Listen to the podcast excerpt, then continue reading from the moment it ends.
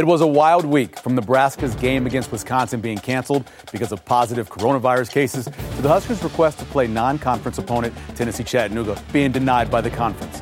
It was a roller coaster week for the program that is eager to play. Damon Benning will stop by to break down the ups and downs. Special guest Sam McKewon from the Omaha World Herald. He'll share his insights as Nebraska gears up to take on Northwestern. Sean Callahan will join us to talk more about the latest recruiting developments, all from the Big Red. It's coming up next on NET's Big Red Wrap.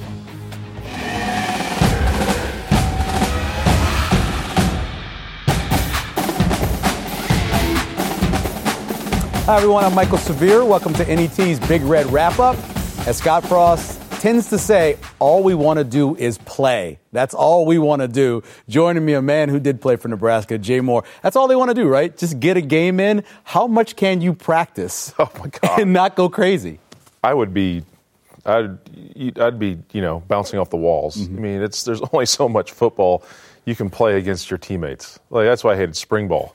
It's like, geez Louise, we got 15 practices against each other. And then you go into camp, and it's, you know, two or three weeks before you get to your first game. Like, right. you cannot wait for that game week just to get into prep to see something different besides what your first team offense does for, for two or th- you know a whole month. Mm-hmm. Um, no, I would be going absolutely crazy. I can't imagine what those guys are doing. I mean, he said it. We got to be the team that's practiced the most and only played one game. Yeah, yeah. They were and, trying to get a game with Chattanooga, yeah. and there were nationally people that were criticizing them, mm-hmm. saying, "Well, why do you want to play Chattanooga?" But that's just like you said, just to have somebody else to look at. Yeah, you want. I mean, it is football season, right? Yeah, it is. Like yeah. you, you want to play football during football season, correct? Right. And listen, no, there was zero harm in kicking the tires to see who's able to play. I mean, uh, Tennessee Chattanooga just played a game. Right. Was a, I believe their only scheduled game they're going to be able to play that season. Right. Um, so they had already gone through their COVID testing. Um, they went through an even stringent, more stringent, yeah, testing than what the Big Ten just to get it there. Mm-hmm. Um, and listen, I, I love it. I mean, that's I mean if we're if we're if people are getting triggered and upset over Nebraska wanting to play football during football season, I right. mean, I mean, what are we trying to do here? It's just it's it's funny the the backlash and the um, you know from three or four guys in the national media, but I just it's just you know Nebraska's kind of easy low hanging fruit right now in my opinion for them to attack, just because obviously um, we haven't been very successful in the win loss column, but. Uh, I listen. Doesn't mean you don't stop trying. Right. I mean, listen. try harder. but you? the nice thing is that in this situation, you're setting a precedent. That's because true. because what happens if Ohio State comes the same scenario and they are seven and 0, 6 and 0 and it's like, well, they can't go and schedule UTC or Cincinnati or yeah, right. So I think that helps clear things up a little bit, mm-hmm. but it's still puzzling because it's you are not hurting anyone. This benefits University of Tennessee Chattanooga, it benefits Nebraska, it helps the economy in Lincoln because you get a, a home game for people. Part, yeah. The only people you are hurting in this situation, in my opinion, is Nebraska. You're not. I mean, that's by holding them back. By holding them back. You're right. not. You're not. Um, you're not hurting. You're not hurting Ohio State. You're not hurting Kevin Warren. You're not hurting the Big Ten. It's mm-hmm. just. It's kind of like this is this is what this is our rules, and this is you know there's no, you know, addendum to to the contract or right. to or to our bylaws or whatever we're having for for this COVID Here's season. A, a look at what happened. Um, honestly, last week, I know we thought Tuesday night yeah. it'd be a game. And then Wednesday, we realized there's not going to be a game when the numbers keep getting bigger and bigger. And then, really, if they would have tried to play a game on Saturday with the numbers going up and up, I don't think they would have been able to play anywhere on Saturday. So I know people are critis- criticizing them because it wasn't red, red, it was orange. But still, I don't think they'd have been able to play. And then you have a situation with the Big Ten where they're like, I know you want to play a game. We could, we're concerned about everything in the entire conference. And I don't think they wanted to set the precedent because maybe Nebraska found the perfect opponent mm-hmm. who had the right protocols could everybody find that if they had to? That's, so that's kind yeah. of the question. Like, yeah. would Purdue have been able to find the right opponent this week? Well, I mean, could UTC, you know, be available yeah, play? for everybody? You know, yes. You know, everyone gets to play. It's like uh, all-time quarterback, right? All-time right. opponent. Everyone yeah. just play Tennessee Chattanooga, maybe, maybe not. I don't know. Yeah, it's just. I, the most frustrating thing. Listen, I, I, love the effort from from Bill Moos and Scott Frost to try out and fight a game. I love that, but I mean, the frustrating is just the backlash from you know Pat Forde's and in those guys, you know, from them trying to play a football game. It's just it's it was it was you know trying to play a football game during football season. Yeah. Um, it's I tell you what, I never would imagine that we would have uh, had a game postponed so early in the season. I thought maybe week seven, right, six, maybe. But for Nebraska to have to play Ohio State game one, get their, get their uh, first game against uh, the first home game against Wisconsin canceled, who I thought Nebraska it set up very well for them to win They that football beatable. game. Um, and you don't have it now. You got to kind of move on and, and and try to try to get a win against a two and zero Northwestern. Coach Frost said it. Murphy's Law. Yeah, whatever can go wrong will go wrong. has gone wrong. Yep. It's a busy night. We're glad you're spending some time with us. We, of course, want you to be part of the conversation. You can reach out to us in a number of different ways via text or email to bigred at netnebraska.org. Of course, our eyes are peeled on social media as well. We'll be checking and making sure we track Facebook and Twitter. Just drop a comment there for us. And of course, we'll be watching all of it. We want you to let us know what you're thinking so we can ask those questions to our experts. Here's the results from last week's sideline survey, a survey that can be applied to this week as well. What's the biggest thing Nebraska needs to correct heading into the new game two? 36% of you said turnovers. I agree with that. The biggest thing the Huskers need to fix. And then 22% said penalties. And then it was a split of 21% pass defense and better play at wide receiver as well. Here's the all new sideline survey for this week. Do you think the Big Ten should have allowed a non conference matchup this season? No, all the Big Ten teams have the same testing measures to ensure player safety. Yes, if the games get canceled, teams can schedule another opponent. Head to our website now to vote and head back each week for a brand new survey.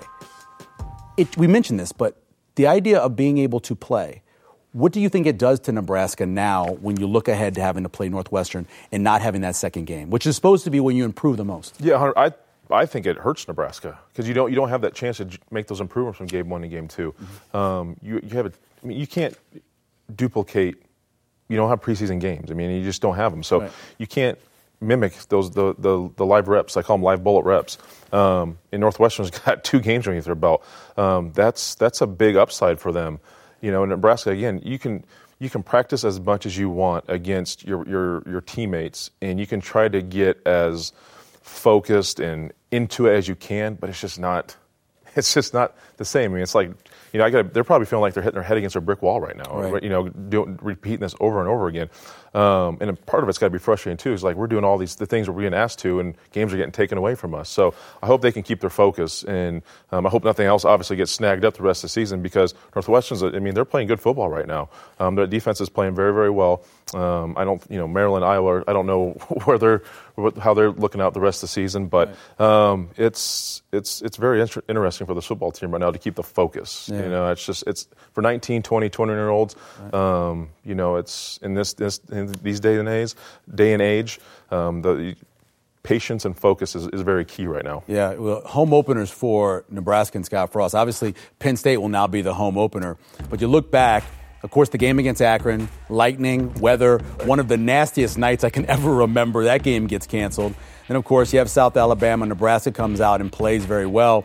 And then, of course, this week, Wisconsin again canceled. I believe it's the fifth game total that Scott Frost has had canceled. I think they made up one at Central Florida, but he's been a part of hurricanes. Yeah. He knows how to experience this. A lot of the coaches have been through this as well. So that's the good news that they understand how to deal with this, but it's got to be, like you said, slamming their head up against a brick wall. Well, because you, I mean, you, we're going to play August 5th. Your schedule, and August 11th, we're not going to play. Mm-hmm. Right. And then, you, then you're like, oh, well, you can kind of do some things. You have X amount of hours a week to work out, maybe walk through seven on seven, whatever it may be.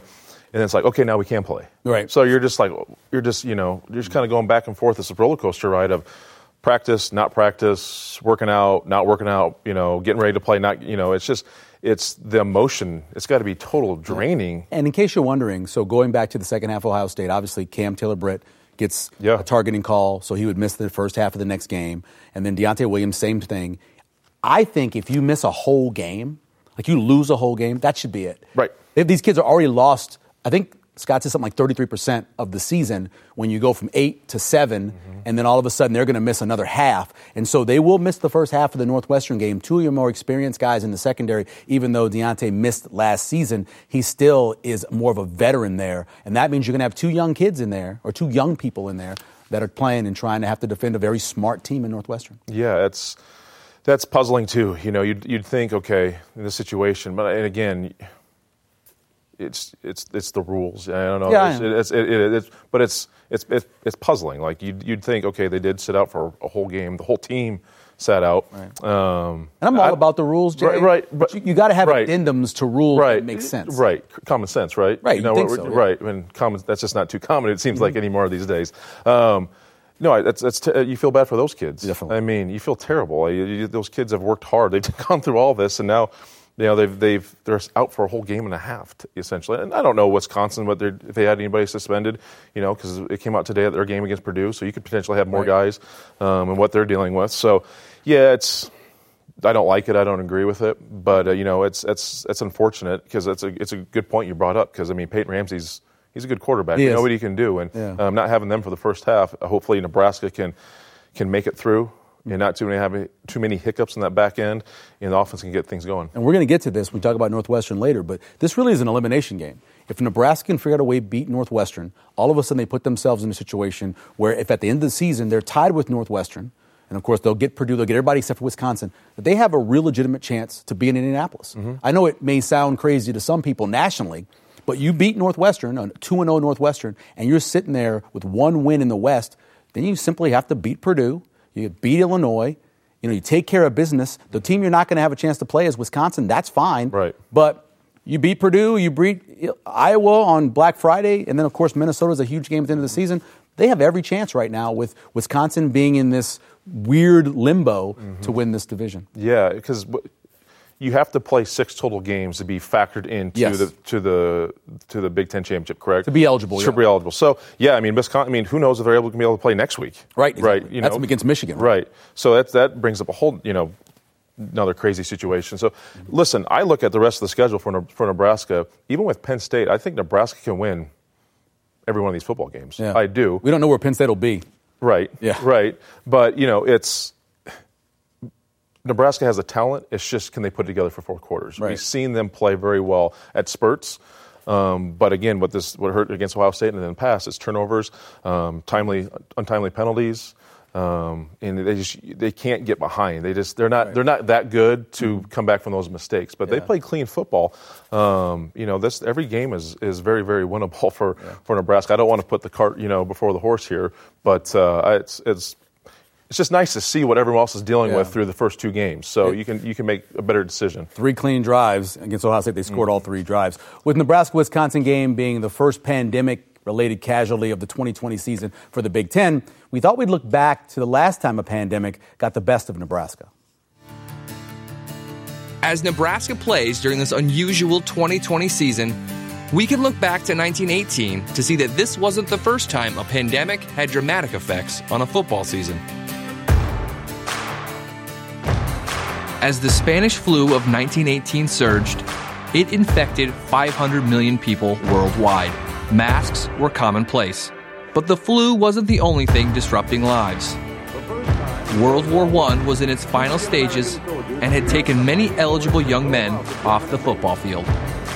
Nebraska, who had won eight straight conference titles, was left to schedule its own games after the Missouri Valley canceled its conference season.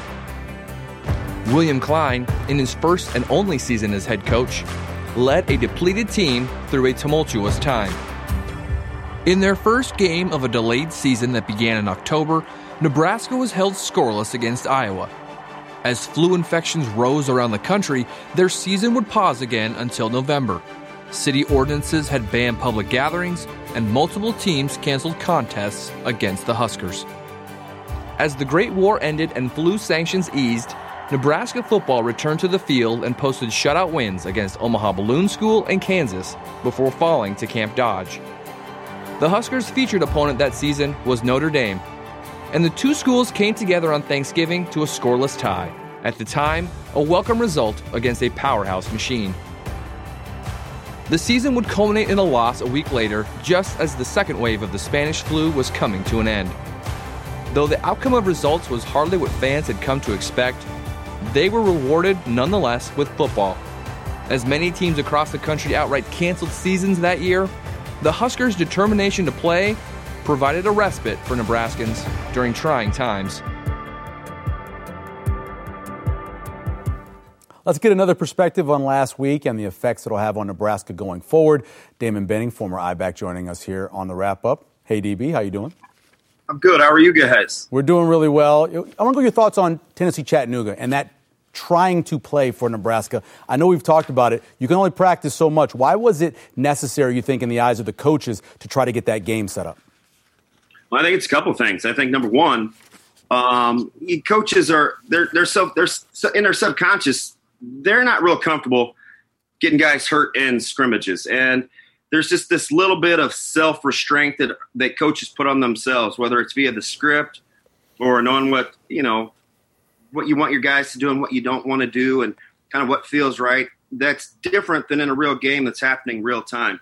I think it's you know if you see a team like UTC, you're a little less inhibited uh, as a coach and a coaching staff, and I think you kind of let it rip a little bit more than you would. Some things you can't script and are unsimulated that are always a good thing that that that don't happen in practice.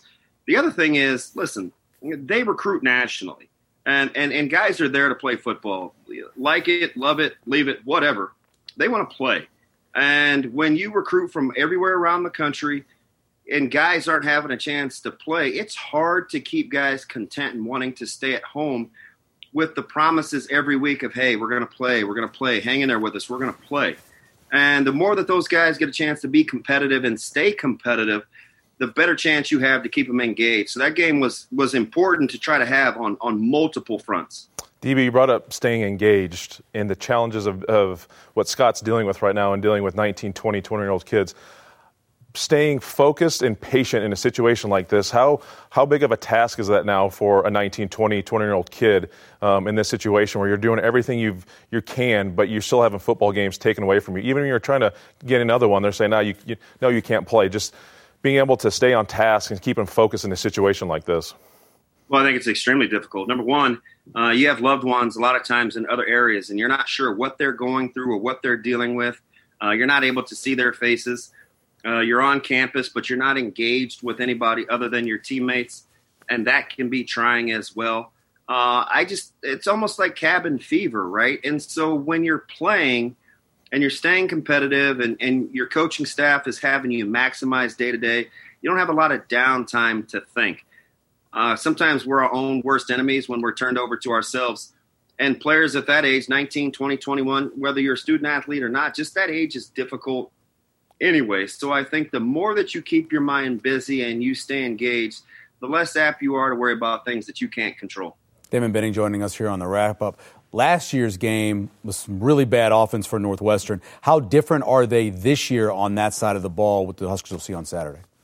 Well, I, I obviously like Ramsey, right? He gives them the ability to have some poise and some moxie and, and to make plays under duress. He's not going to be rattled.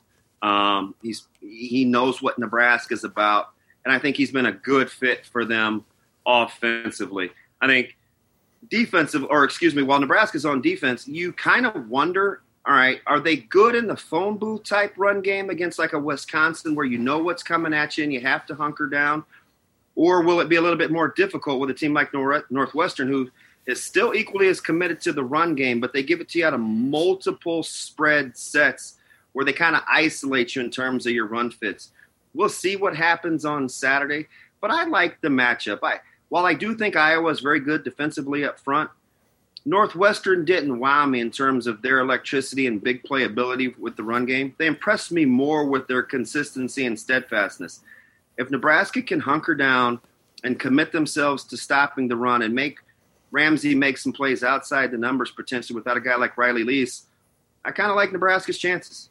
Uh, DB, let's flip sides now to Northwestern's defense. I mean, seven turnovers through two games, uh, holding teams to 70 yards rushing through uh, through two games, average of 70 yards rushing through two games. How does where do you see Nebraska getting at this uh, stout Northwestern defense through what they've shown through two games? Yeah, something's got to give, right? It's right. Nebraska's inability to get chunk plays in the passing game versus Northwestern's patience to keep things in front. Will Nebraska want to panic a little bit and try to get vertical to open things up?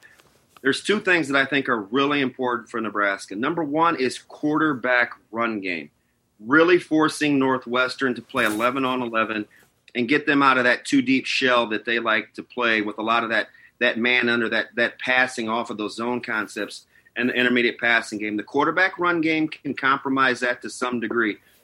The other thing is is Nebraska has to be patient. If if if you're three and a half yards or four yards in a cloud of dust, be content to stay mm-hmm. with it. Because if you don't turn it over and you stay on schedule, you've proven that you can move the ball on just about anybody that they've seen so far in the Big Ten. and I don't see Northwestern being any different. Northwestern is fantastic defensively. We knew that going in. Eight of 11 starters back with a significant amount of playing time, and it is a very disciplined bunch. So Nebraska has to match their consistency in terms of patience when they have the ball. You've helped put together a lot of game plans defensively as a high school coach. Think about, put yourself in the situation of Northwestern, seeing only that Ohio State game and all the stuff that Nebraska tried. How difficult do you think it will be for Northwestern to put together a game plan of knowing what Nebraska is going to do on Saturday? Yeah, I don't think they're all that comfortable, right? I mean, Nebraska's had two weeks to prepare. That's where um, we won't call it a forfeiture, but Wisconsin not playing that game last week is kind of a little bit of a blessing for Nebraska. It does two things for you. Number one, we didn't really think that that Columbus game plan versus Ohio State was going to be who Nebraska wanted to be going forward anyway. And number two, you get a chance to really kind of settle in and develop your game plan that I think who you're going to be through the remainder of the Big Ten season. And you get to do it with a couple of young guys that didn't get a lot of touches in the opener that maybe Northwestern won't be aware of. Number one starts with the guy that everybody knows about. That's Dedrick Mills. He'll have more than 10 carries on Saturday. Number two, Wan'Dale Robinson will have more than the six targets, I believe, or the six catches mm-hmm. uh, that he had in that one. Then you get the other guys involved, the Alante Browns, the Vocalex. Um, maybe Nebraska gets busy outside the numbers with a different receiver or two, perhaps, and they've had a chance to work with it. So I think Nebraska's their game plan on offense will be a little bit foreign to Northwestern as, as Northwestern saw it in Columbus. DB, we appreciate it. Tell Biggie that we all we're all thinking about him as he walks by behind you. Yeah, he's a little different. He's kind of nosy, man, but he heard that voice. He's like, golly, that, that sounds like a guy that can really swing the stick. So I think he just wanted to see Jay more. Very true. Hey, man, we appreciate it. We'll see you in the morning. Hey, anytime. Coming up on the show, we'll be joined by Omaha World Herald sports reporter and, of course, Husker Beat reporter Sam McKewon. Here's images from Hail Varsity. Take us to break. We're back soon.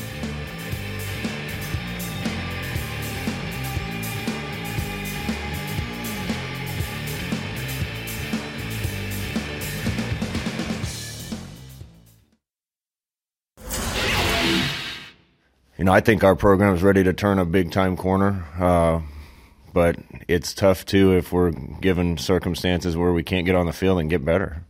Um, and uh, I think our kids are just anxious to get back out there and, and try to try to compete to win a game. Um, this isn't the first hurdle, the first uh, adversity, uh, sign of adversity that we've seen this year. Um, so we're, we're going to keep chugging along. You know, we immediately moved on to Northwestern, and and that was kind of where our heads were at. I think our team really hit that in stride, and and we've been dialed in on those guys. Going on the road two weeks in a row basically is is um, I mean it'll be challenging for any team, but we just we understand that you know regardless we going in there to accomplish one mission, and you know that's to come out with a win. You know, it's kind of Murphy's Law right now. Uh, missing a game, missing a home game, all the things that are happening. Uh, I think our kids have a little bit of chip on their shoulder, and um, now I don't know what'll happen Saturday. We're playing a really good team, but I know our kids are going to play hard. All right, time to check in on social media and some of the best posts from the past week. First up, a very funny guy, former Husker Will Compton, sharing this photo from a gas station in Lincoln. Happy Halloween, Nebraska 42, Wisconsin scared. That was kind of the conversation there on social media about them being scared. Our second social media best of is SpongeBob. It's a meme where Nebraska is looking at the rest of the Big Ten playing and you know, I just want to watch Husker football is what Squidward is saying there from our Barstool Skurs. Understandable. And I think a lot of people felt that way. We're pleased now to be joined by Omaha World Herald sports writer Sam McKewon on Big Red Wrap Up. Thanks for being here, Sam. We appreciate it. Hey, Mike'l. Uh, thanks. Thanks for having me tonight. A couple things that were said on Monday by Scott Frost, especially talking about a chip on the shoulder and kind of feeling like everybody's against them. Watching it from the outside as a reporter, you kind of feel that way as well by the decisions that have been made by the Big Ten?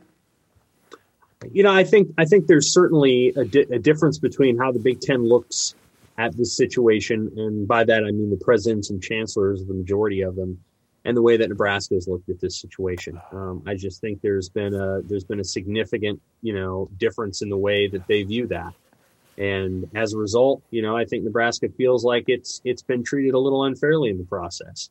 Um, I don't know if they feel better today that Wisconsin canceled the game against Purdue, so it wasn't personal to Nebraska. but Wisconsin obviously is canceling two in a row. So maybe they feel better about that. But but at the same time, I think Nebraska has tried so hard and prepared so specifically to play a football season. And they were at this a long time before some of these other Big Ten schools are. And I'm sure it's frustrating to see a game fall apart and to see some of those plans fall apart. Sam, you, you, mentioned Wisconsin's numbers, and last week when the game was canceled, you were on top of it with orange, red, red, red, where Wisconsin was, uh, total, you know, the seven day running total testing. Where Wisconsin is now, how do you see this thing kind of playing out for them and, and potentially the, the rest of the Big Ten this season? Wisconsin has never been in a red red designation. Um, it is probably less so in a red red designation at this moment uh, than it was last Wednesday or Thursday. That's probably when they were closest to, it, or maybe Saturday. But because there's a seven day rolling average, um, I would say at this point, Wisconsin's number of new cases is somewhere around 15. And so you're, you're probably not in that area right now. Um, Wisconsin is making a conscious choice that is allowed to them by the Big Ten uh, to make discretion to basically cancel uh, some of these games. Um, I would be surprised if they canceled another one. That then said, I'm surprised they canceled one today. I'm not sure who is in charge of making the decisions there at Wisconsin, whether it's the chancellor or the athletic director or who. Um, but but it's certainly they're in a they're in a they're in a they're in a tough spot uh, there because if they if they miss one more game, the chances of them playing in the Big Ten title game are, are very very slim, and not because of their record. Uh, they they'll fall they'll fall under the minimum what's happened so far with Wisconsin now missing two games, Northwestern getting off to a good start, Iowa not. What are your what are the chances in your mind of Nebraska being a surprise in the West? And how big is this? Is this an elimination game coming up on Saturday against Northwestern? A little bit. You know, um, I know there's a lot of talk tonight about election needles, right? Yeah. Well, right now, Nebraska's election needle is, you know, uncertain. But if they beat Northwestern, that election needle is going to go over to like, you know, very likely. Um, because if they beat Northwestern this weekend, they're right in the thick of it. Uh, Nebraska beats Northwestern. Purdue becomes the number one team in the division. Uh, you don't have to play what many people think is the strongest team in the division in Wisconsin. And you have one more game against Penn State, you know, and then then you feel like you're you you're match up pretty well uh, with the last uh, three teams on your four teams on your schedule, three teams, I guess, on your schedule um, in Illinois and Iowa and Purdue and Minnesota, last four teams. And so um, this is a huge one. You know, if Nebraska wins this one, then they're in really good shape, um, you know, mathematically. The one thing that makes it hard, the only thing they won't be able to control is Wisconsin losing a game. And so uh, the challenge that Nebraska will have in front of it is it can't it can't beat Wisconsin. Only Wisconsin can lose, and if Wisconsin wins out and they finish six and zero, oh, then they're going to win the division because they will have beaten everybody. The only caveat to that is if Purdue wins out and finishes seven and zero, oh, uh, and then they would be ahead of Wisconsin. But uh, for, for, the most part, um, you know, the only two teams that truly control their own destiny right now are Northwestern and Purdue. Nebraska will will take some will take a little bit of a chunk out of that if they can beat Northwestern on Saturday. Let's talk about that matchup because it's been so strange there in Evanston. When Nebraska goes there, and generally they played pretty well, uh, they've rushed the ball pretty well when they've gone there overall. What's your feeling for that game coming up Saturday? Nebraska going against a, a very good, stout defense for Northwestern. I think it'll be close. I think most of the games at Northwestern have been close over the years, and I think this one will be too. Uh, Northwestern is, you know, their their offense isn't what I would describe as dynamic. You throw the Maryland game out the window, that doesn't mean anything. Um, I think you know Mar- Northwestern's offense is making a transition to more of a pro style power offense. That's going to take a little bit of time. Um, they don't have the best running backs in the league. They have good players, but not great ones. They don't have Jonathan Taylor. And quarterback Peyton Ramsey, I think, is a good player, but again, not not Justin Fields. And so I think Nebraska can hold them in check. I think Northwestern's defense is pretty darn good especially against the run. And so Nebraska is going to have to think about how they're going to run the football and how involved they get the quarterback. This is probably a game where your quarterback has to have some chunk runs, and by that, more than 10 yards. Uh, if you can get Luke McCaffrey on the loose or Adrian Martinez for a 30 or 40 yard run, that puts you in position for touchdowns. So, you know, there's it, will be an interesting game. Uh, it may come down to special teams. Uh, it may come down to just a handful of plays. Uh, Nebraska is going to have to manage the clock well, do well on third down, do well in the red zone. um, the things that win you close games in the NFL and in the Big Ten. Sam, I thought Iowa had some real shots to get some passes down the field, but Spencer Petras was, I'm gonna say he was awful, but he was not accurate at all. If Adrian or Luke can be accurate, do you think, depending on who the wide receivers are for Nebraska, they can get some big plays against Northwestern, who normally limits those big plays? Yeah, they they can. I mean, they got a couple last year against Northwestern with Wan'Dale Robinson. Mm-hmm. Um, you know, they got the they got well. I mean, one of them was a shovel pass, but you know, they got that deep play late in the game. Uh, they got a couple of them against Northwestern in 2018, and a lot of the guys that were on that defense, not all of them, but a lot of them are on this defense too. Uh, so they've been pretty good for for a number of years on that side of the ball, and and so yeah, I mean, I think there's a chance. Uh, Northwestern doesn't make a ton of mistakes, so they don't bust a lot of coverages, but uh, there is a chance to, to to get behind them. Nebraska's got to got to be able to throw it, and they've got to have receivers who can go get it. And then you always keep keep in mind the weather conditions. Yeah. Uh, I you know I don't know exactly what it's going to be like, but but uh, you know it's that that stadium's on the lake, so you know if you're looking at a lake effect wind or something, that can always that can always mess with mess with things a little bit. But uh, I I do think Nebraska is going to have an opportunity to score 24 to 28 points. I, I, don't think that's out of the realm of possibility at all. Um, and you're looking at probably a 24 to 23 or a 28 24 kind of game. That really comes down to the final the final drives. And Nebraska has been pretty pretty average on final drives uh, in the last in the first first two years of, of Scott Frost. I mean they've they've they won obviously against Northwestern last year, but they fell short twice against Iowa. Um, there, you know, there, has been some moments where they've had chances to put games away and they haven't been able to do it. So we'll find out what happens in the fourth quarter because I think this will be a four quarter game. Sam, one of the things that Scott Frost said yesterday was he feels the team is getting ready to turn a corner. Uh, you followed mm-hmm. the team pretty closely. I know the fans want to see that happen. Do you think Nebraska's close to turning the corner? I think I think they're getting better on defense. Now we only have one game as evidence, but what I will say is that I don't think their defense is as talented as last year's bunch, which had uh, the Davis twins and Darrion Daniels. But watching the Ohio State game again, the defense looked better. Mm-hmm. Like it, it didn't look uh, like the linebackers were, you know, in a jumble in the middle of the middle of the pile, trying to get out and make a tackle. I thought the defensive line looked a little bit more physical um, than maybe they did at times last year. They didn't try to slant and do a bunch of goofy things quite as much. So you felt like what you were watching is a little bit more of what their vision is as it relates to run defense. They were pretty safe on the back end. They didn't. They didn't. Uh, you know, they gave up a lot of shorter throws. My guess is on Saturday uh, they'll be a little more aggressive. You know, Justin Fields is is on a different level, uh, and Northwest and Ohio State's receivers are on a different level than Northwestern. So I think you're going to see Nebraska get a little bit more aggressive in its coverage and you know and maybe put put their corners at a little bit more risk, um, especially in the second half when they get Deontai Williams and Cam Taylor Britt back. So, you know, it, it'll it'll be you know, I, I think Nebraska's turning a corner a little bit on that defensive side. We don't know anything about special teams, not mm-hmm. really yet. Um, just one game, and then offensively, we'll see. I, I, I you got to put some players out on the field that can make make the plays that you need to make to make big plays and um, you know the wide receiving crew that they had as comprised at Ohio State's probably not going to going to get that done. Sam, one of the things that stood out is the teams that necessarily maybe weren't ready to play during the offseason, didn't think the game season yeah. was going to happen. Minnesota's sitting at 0 and 2. Defense isn't playing well at all. What's kind of your thought about the, the rest of the, the Big Ten and how they're playing so far? yeah, good thought on Minnesota. Uh, they they got a lot. They had a lot of defensive defensive players replace. Uh, I was surprised and impressed by Michigan State's win at Michigan. It was a legit win. It wasn't a you know Michigan turned it over or kicked the ball in the middle of the air seven times or something. It wasn't that at all. They played well. Michigan State won the game and deserved to win it. Um, you know, I think Indiana's doing what Indiana does, which is kind of they play they play pretty solid defense and they get some turnovers and uh, but you know, there you can see that there's lim- a little bit of limit there, especially when they're running the football. Ohio State's the class of the league. Uh, Purdue's defense has improved. You got to tip your cap a little bit to Bob Diaco, uh, the defensive coach there. Mm-hmm. I know we don't want to do that, uh, but but they've been pretty good in the red zone.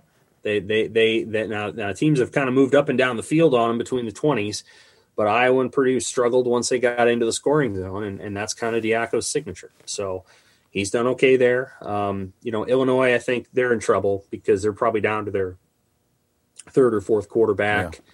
and that's a problem. You know, they're they're, they're not going to. It's hard to win when you're down to that guy, and and they probably would have won that game uh, against Purdue if they hadn't been. So Iowa's struggling.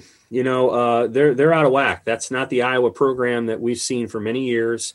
Uh, an Iowa program that's throwing the ball 45 times a game in their first two games on average is really not Iowa football. So I, am not sure what's going on there. Uh, I don't know if they think Spencer Petras is the next Chuck Long or or whatever, but but they've looked out of whack. Now they they host Michigan State this week, and if they lose that game, things could go downhill real fast there because they've had a, a long and hard offseason. So you're AP voter, Sam. Um, we all know Clemson, Ohio State, Alabama. Those are top three. Who are the next couple? I mean, obviously Georgia plays Florida this week, which is big. Notre Dame plays Clemson. Who, who would your four be right now, getting to the college ball playoff after you know they've been through nine weeks or eight weeks? Nebraska's been through two or three. What would it be right now?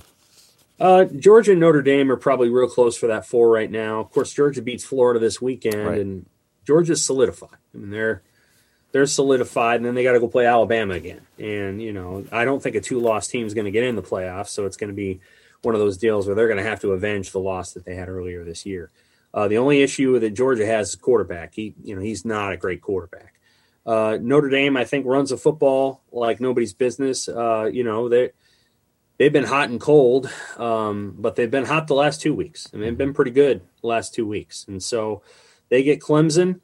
I think it's really shrewd that Clemson's taken Trevor Lawrence, even though he's not healthy enough to play, or whatever they want to say. The reason I say that is because if Clemson loses a game, NBC will have had 374 insert shots of Trevor Lawrence during that game. Right. And it's going to remind every voter subliminally Trevor Lawrence did not play in this game. Trevor Lawrence did not play in this game. so people are going to be like, well, they lost, but Trevor Lawrence didn't play in the game. So um, my sense is that Clemson can lose this game and they'll still be fine. They'll they'll be able to win out and use Trevor Lawrence in a in a in the title game against Notre Dame, and they'll be good to go. So this is one of those years where it is there is a chance that Cincinnati yeah. uh, is the team to watch. It's not going to be BYU. I don't. I I love them. They're great, but it won't be them. You cannot you cannot make a playoff beating Boise State and San Diego State, and those are the only two games on your roster. It just won't work. So I it won't be them. They'll, they they can get up there, but they'll fall back. Cincinnati, on the other hand, has a chance. Has a chance. If they win out and they win all their games, people are going to give Cincinnati an opportunity, I think, to play in the playoff.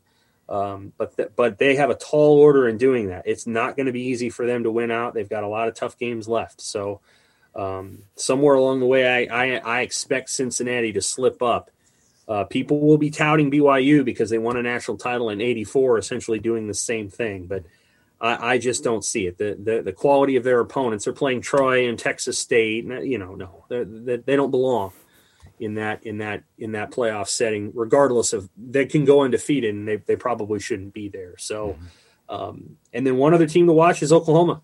I think Oklahoma is going to win out. My prediction is they're going to win out and they're going to win out by big margins. Uh, they found who they are here in the last couple of weeks, and they're going to they're going to take they're going to make a run. I think through a lot of their games, and they're going to end up finishing nine and two or whatever. And everybody's going to blow off those first two games as COVID or whatever they want to call it, and they're going to say this is one of the four best teams in the country right now.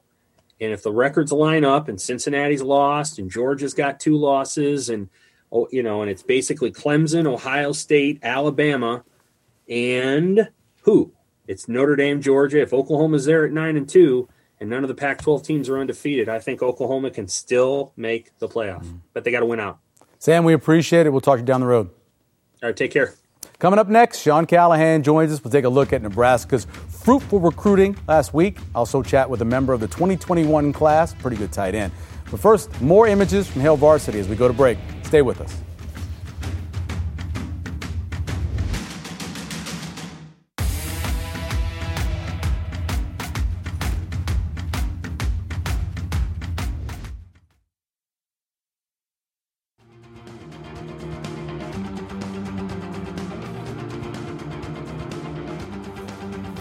Be sure to vote on this week's Sideline Survey question.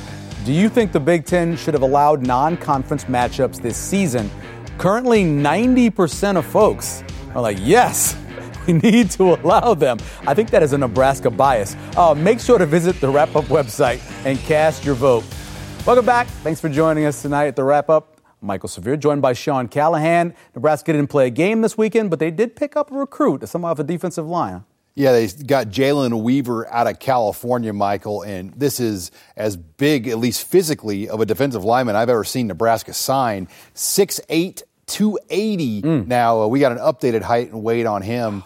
Uh, Tony Tuioti, uh, people have kind of been waiting for him to make his move. This is really one of the first true guys he's landed um, especially out of his footprint, Northern California.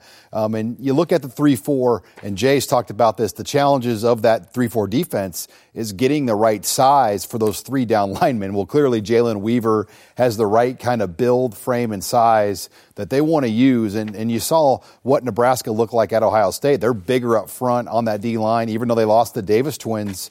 Uh, that extra length and size and depth um, you know, they, they had moments where they looked better at times um, than last year. So uh, they're going to continue to try to build this defensive line with guys like Jalen Weaver. And then also Chris Kolarevic, is that how you say his name? Yeah, Chris Kolarevic, um, a two-year graduate transfer out of Northern Iowa. This coaching staff has a lot of history at Northern Iowa. Erik Chinander, Mario Verduzco, Scott Frost, all coached there together at one time. They're still very clued into the scene there at Cedar Falls. He was in the transfer portal for just a week. Mm. Nebraska was one of the first teams, actually the first team to offer him. And I look at this, Mike'l, as all right, Collin Miller. Uh, and, and, obviously, Will Honas are going to graduate this year. Um, they can come back, but I think Nebraska is probably banking on both players moving on. They really want another veteran quality body to throw in there uh, with guys uh, like Luke Reimer. You know, Nick Henrich could play either outside linebacker, inside linebacker. So I just think this is a, a pure depth move, and this is somebody that they expect to be on the field for them next season. All right, Sean, now we're joined on the phone by Husker commit James Carney, tight end, of course, Norris High School. James, we appreciate it. How are you doing? I'm doing great. How are you guys? We're doing really well. Um, let's talk a little bit about your decision to commit. Obviously, right there at Norris, uh, you look at Nebraska. Already had a, you know a couple tight ends in, in the mix. What's, what's your thoughts about being a tight end in this class? Nah, you know, we're all three of us. You know, we're we're. Uh, I'd say we're all pretty competitive. So, uh, you know, once we all get there, it's going to be a really fun time. Uh, you know, being able to compete with them and you know learn off of them, and you know, eventually bringing those skills to the uh, field. So, you know, I'm I'm super excited to be a part of it. Uh, you know, I know it's a three tight end class, and I know that was a little hesitation for you know people, um, but you know, I I don't see a problem with that. I'm just ready to compete. James, you're a perfect example of why we shouldn't just Nebraska or anybody shouldn't recruit guys off just their junior year. Uh, you've made massive gains physically uh, and athletically from your junior to senior year. Give us an idea of just how much bigger you've gotten uh, really from January, February to now.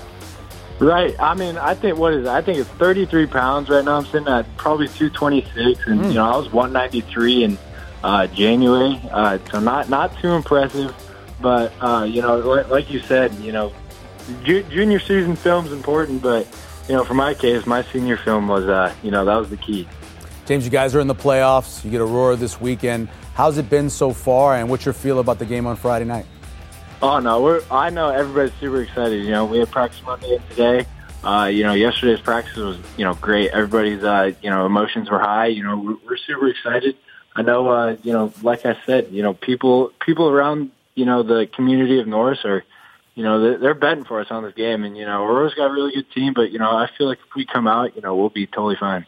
James, uh, you're one of three tight ends in this class. You've seen Thomas Fidone, you've seen AJ Rollins. How do you differ from those guys when you kind of compare your skill set uh, to the other tight ends Nebraska's bringing in with you?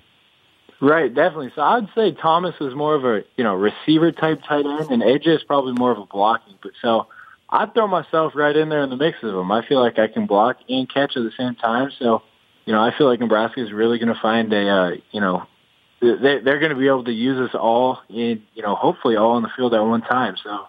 Uh, you know, I, it's it, it'll be interesting to you know see how we all you know contribute to the team. James, we really appreciate it. Good luck this weekend. Thank you. I appreciate it. James Carney, tight end out of Norris. the next, our in-state guy, Sean, is, is my, in my opinion, one of the best two-way players in the state. Cade Haberman is a really good inside offensive lineman, and I, I call him a problem on the defensive line. Uh, what do you think about him and, and what's, where he's headed? Yeah, when you look at just Class A linemen playing this year, because obviously there's some good linemen not playing, particularly at Omaha Central, uh, but Cade Haberman's probably the top lineman right now in all of Class A. Um, he's the only lineman right now in Class A that's going to play Division One for the class of 2021. Uh, our old friend Dan Jackson, who was at South Dakota State, a former Burke graduate himself, mm-hmm. um, got him at Northern Illinois, and, and, they jumped on him right away. He's an outstanding wrestler as well. Mike'l um, was the number one heavyweight wire to wire. Was runner up at state because Millard South they moved up a guy um, that was a Division One North Carolina State recruit. He was beat in the finals um, but has a pretty good chance to win the heavyweight wrestling title uh, this year for Omaha West Side. And I think everyone's crossing their fingers, Mike'l, that we see the game, yeah. Bellevue West, West Side Part 2, as that's the uh, Alabama Clemson of high school football right now in Nebraska. And I think everybody really wants to see those two teams meet up here in Lincoln. Real quick, Sean, if he was six five, would he be at Nebraska? I think so. Yeah, I, I, think that's the one thing, especially when you're talking about the 3 4. I mean, Nebraska made it work with the Davis twins because they had to. Those were the best guys they had. But long term, Nebraska does not really have a, a spot for a lot of 6 2 type guys that especially can't play the nose. I mean, you know, if you have the body that you can build into a good nose, but really all the defensive linemen Nebraska are going to take are going to be between six four and six eight, and six four is on the smaller side. You won't see them probably go much below that mm-hmm. based on the measurables they need to properly run this 3 4 defense. Thanks, Sean. Let's take a look around the Big Ten from last weekend. Michigan State stunned a lot of people, a lot of bettors as well, as they took on number 13 Michigan. Mel Tucker's first win as a Spartan head coach, only the second guy ever from Michigan State to have the first win against their against Big Brother Michigan. Ohio State continued, of course, to roll this time over number 18 Penn State. Of course, they start 2 0 now. And finally, for the first time in Big Ten history, Indiana, Northwestern, and Purdue are all 2 0 to start in conference play. Speaking of Northwestern, one of the things, Jay, I wanted to ask you about because Scott Frost talked about why the Northwestern defense is so good.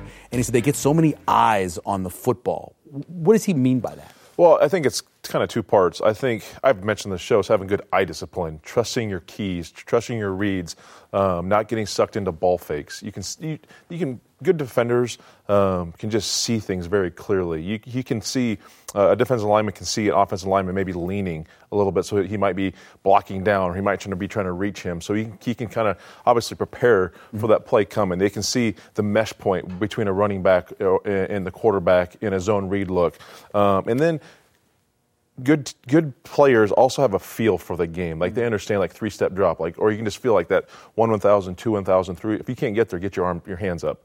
And you said that p- teams have uh, good defensive had that feel for, for the game. That's kind of football IQ, yeah. and, and, obviously be pretty smart to go to Northwestern. So I, I imagine um, they have it's a good feel, and just like I said, um, eye discipline, but you know getting their eyes to a ball. I think they just, every, just, they're smart. They're just smart right. players, and they they understand uh, the concepts, and they play well within their system and they trust they, they trust one another too. That's the biggest thing too. Is like I know those these other ten guys are going to do what they need to do, mm-hmm. and I can kind of I do my thing and go make some plays. Sean, last week in my burning question it was, what about the wide receivers? Will we see some of those guys who were at the end of the game, Ohio State, earlier against Wisconsin? Let's fast forward to Northwestern. You think we see more of those guys on the field? Yeah, well, we see Omar Manning right on the plane for Nebraska, number one. I mean, we think so, but we don't know, and we'll talk to the coaches more tomorrow, and obviously Scott Frost Thursday. I'm not sure how much they're going to divulge on that.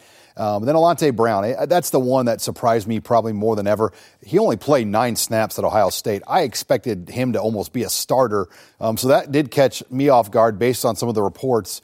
Um, and, and the bottom line is, Mike'l, they only targeted the receivers nine times at Ohio State. That has to improve. They have to run more plays, though. That play count was in the low 60s at Ohio State. They're, if this works, they need to be running over 80 plays, 90 plays as a, a unit, and a lot more things can be done with some of these playmakers. Jay, it was a little bit of a joke from Scott Frost, but he was serious. Paddy Fisher, the inside linebacker there at Northwestern, is everywhere almost every play. He said he'll be glad when he's finally gone. What makes him so special for Northwestern? he's how many years has he been there? It feels like he's been there he's eight been there years, for yeah. a long time. Uh, again, smart understands you know, understands the game, has a good feel.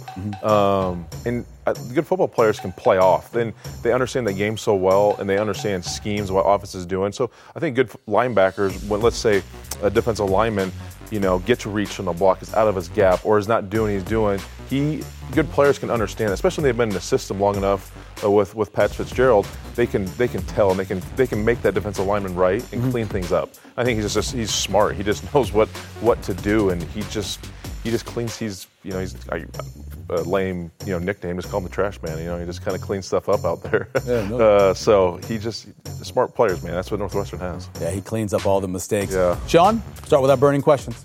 My burning question, Mike'l, is will Nebraska's offensive line, how will they hold up against a veteran Northwestern front seven? I, you know, Northwestern may not have the NFL talent of an Ohio State front, but they're kind of like the old guys at the YMCA that know how to play. And they're, they're going to give you problems and they're going to be in the right place and they're going to do the right things. How will Nebraska's young linemen handle that situation on the road? What about you, Jay? Yeah, can you also Northwestern seven turnovers total on calls on defense. Can Nebraska come to this game plus in the turnover category? Uh, if they do that, they got they got like their chances. Yeah, amazing numbers when Nebraska is just even how many games they've won over the last 10 years, and of course, how many they lost. Mine is similar to what you're saying.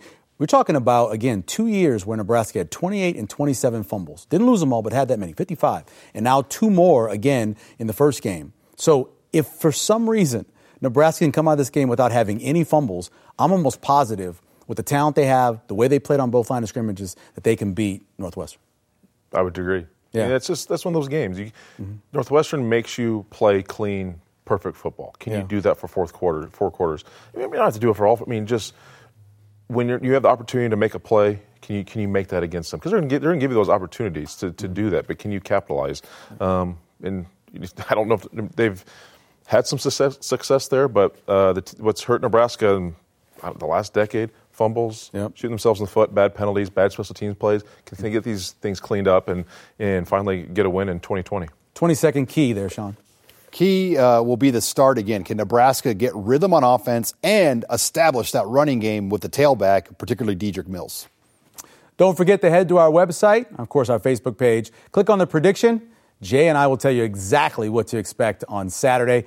Nebraska is back on the field this weekend after a week off. And of course, they're on the road to Evanston to face Northwestern. Again, kickoff is at 11 a.m., three 11 a.m. games so far to start. It's on the Big Ten Network. We'll be back next week to recap that game with our special guest, former Husker Mo Berry. Mo is someone definitely you want to hear. It should be a great discussion.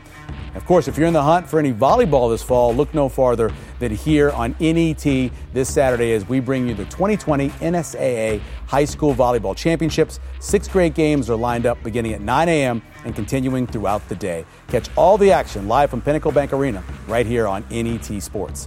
Our thanks to Damon Benning, Sean Callahan, and James Carney for joining us tonight. For Jay Moore and Sean Callahan, I'm Mike'l Severe. We'll see you next week on NET's Big Red Wrap.